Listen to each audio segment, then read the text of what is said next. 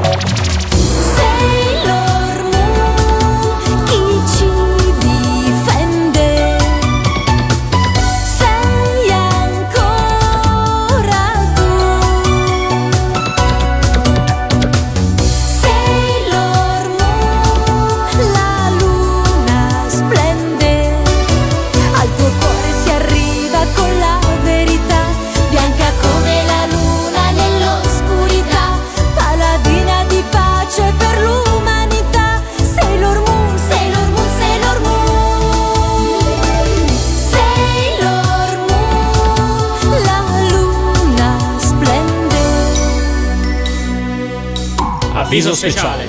Questa puntata di pillole DJ Pop può nuocere gravemente alla salute e farvi diventare Veras Lepoi. Ultimamente Sailor Moon in Italia è tornato alla ribalta, sia in televisione sia per il mercato discografico sono state ripubblicate su CD tutte le vecchie sigle. Però tu Marco mi dicevi che tutto questo fa parte di una strategia di respiro ben più ampio di cui ti chiederei di raccontarci.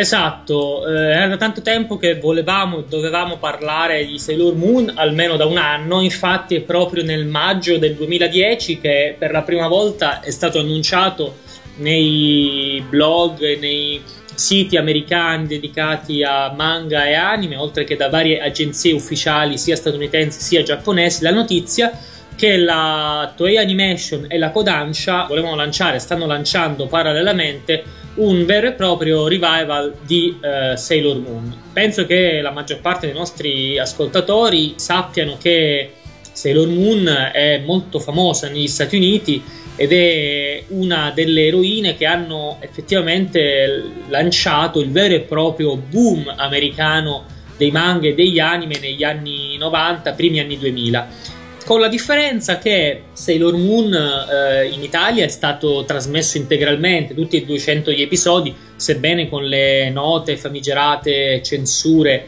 eh, in alcune parti. Negli Stati Uniti, diciamo, oltre a una, un potente, una potente operazione di riadattamento, diciamo, di addomesticazione americaneggiante, ehm, non tutte le serie sono state trasmesse, infatti la quarta e la quinta non lo sono state. Il manga ha avuto anche un discreto successo e adesso appunto la Kodansha eh, vuole rilanciare in una serie di eh, 18 volumi anche con materiali inediti, con nuove copertine, con eh, aggiunte, ritocchi da parte della stessa autrice Naoko Takeuchi, eh, vuole rilanciare appunto il manga in parallelo con un rilancio e una eh, trasmissione questa volta integrale di tutti e 200 gli episodi delle 5 stagioni della serie e anche la trasmissione dei vari special televisivi e dei film cinematografici. Eh, questo perché mh, il manga e anime boom negli anni 90 e 2000 negli Stati Uniti in qualche modo si identifica proprio con Sailor Moon che è effettivamente una sorta di eroina transgender, quasi come fatte le dovute proporzioni, come le di Oscar in Francia e in Italia. Ovviamente con altri toni, con un tono più da soap opera, più leggero e colorato. Ora, diciamo che questo solleva una serie di questioni molto molto divertenti, secondo me, nella differenza di prospettive tra mh, quello che gli americani percepiscono circa il boom degli anime e dei manga nel mondo e una prospettiva eh, europea. Perché? Perché nelle stesse agenzie viene scritto che eh, la Toei Animation eh, sperava, appunto la notizia del marzo 2010, sperava di ravvivare il fenomeno Sailor Moon a partire proprio dall'Italia, dove si dice eh, nella, nell'agenzia eh, gli anime in passato tradizionalmente hanno sempre molto ben attecchito. Credo che sia ancora in corso di trasmissione la, la lunga serie di Sailor Moon in Italia. Eh, questo diciamo è una sorta di, come dire, di minimizzare il fenomeno Italia eh, nel calderone degli anime nel mondo, perché in effetti l'Italia è di fatto il mercato centrale eh, degli anime in Occidente. E non è quindi un caso che sia stata scelta tramite appunto il riacquisto da parte di Mediaset dei diritti di trasmissione di Sailor Moon come fulcro iniziale di questa nuova possibile espansione e sfruttamento eh, del franchise di Sailor Moon. Ricordiamo infatti ai nostri ascoltatori che nel 2010 eh, c'è stato l'anime live show che ha avuto una sola data in Germania, una sola data in Francia e ben tre in Italia. Se tanto mi dà tanto, evidentemente c'è un particolare interesse a far partire questi fenomeni dall'Italia proprio perché l'Italia è un laboratorio di assoluto interesse.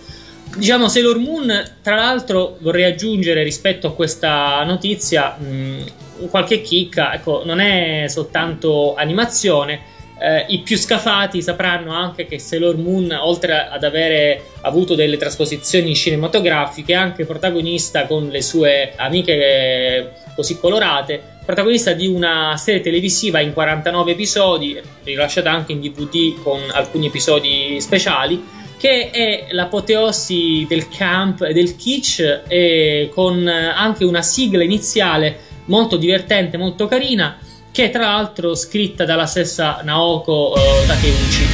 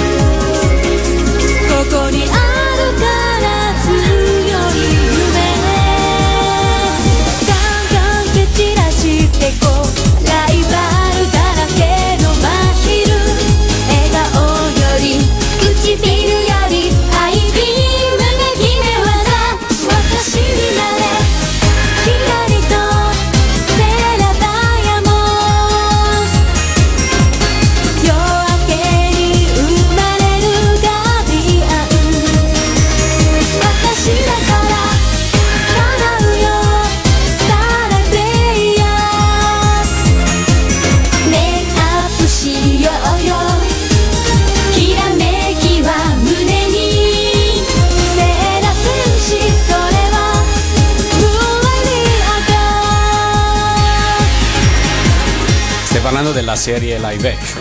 La serie dal vero, esatto, la serie datata 2003-2004, che è praticamente una versione integralmente al femminile dei Power Rangers in sostanza ed è una trasposizione diciamo pantografica molto molto precisa anche nelle trasformazioni della versione animata. Ovviamente ci sono delle differenze nella trama e, e anche dal punto di vista scenografico e coreografico non tutto si può trasporre in maniera precisa però è veramente divertente basta andare su YouTube e vedere eh, la sigla iniziale o le sequenze delle trasformazioni basta diciamo cercarla sotto la voce Pretty Guardian Sailor Moon perché questo è il titolo internazionale la guardiana graziosa Sailor Moon. E eh, si possono trovare veramente dei gioiellini visivi con dei colori e delle mh, mm, ragazzette diciamo così eh, molto graziose.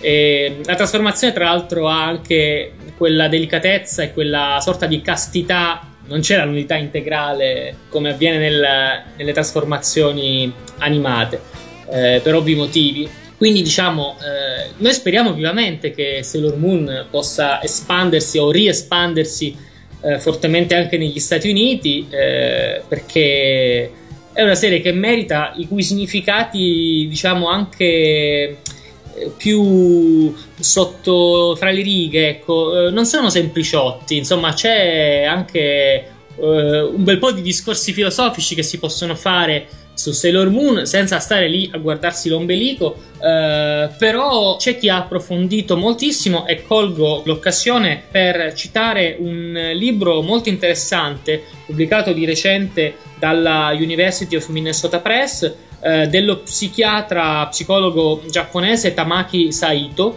eh, che si intitola nell'edizione inglese Beautiful Fighting Girl e parla eh, del fenomeno delle belle ragazze combattenti nei manga e negli anime e del favore che hanno riscosso presso il pubblico sia maschile sia femminile di otaku e di non otaku, eh, in particolare eroine come Sailor Moon o come la Rei Ayanami di Evangelion, eh, che tra l'altro è messa nella copertina dell'edizione del libro, e dei significati reconditi che hanno eh, anche problematici queste eroine dal punto di vista psicologico, psicanalitico.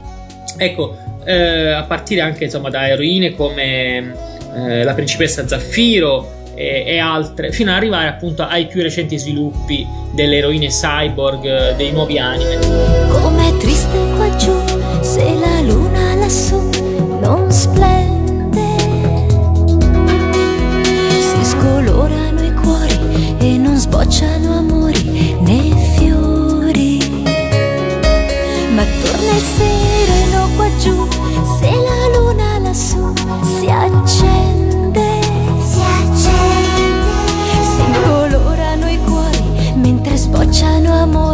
amori e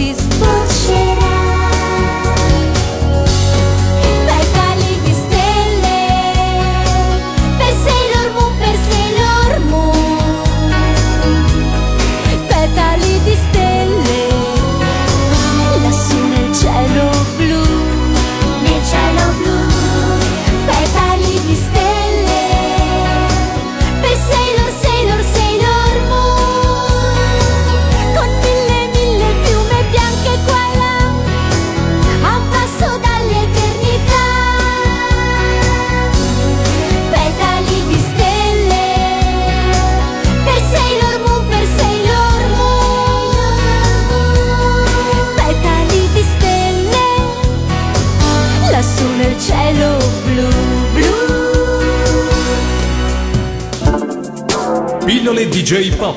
Pillole DJ Pop. Pillole DJ Pop. Con Marco Pellitteri.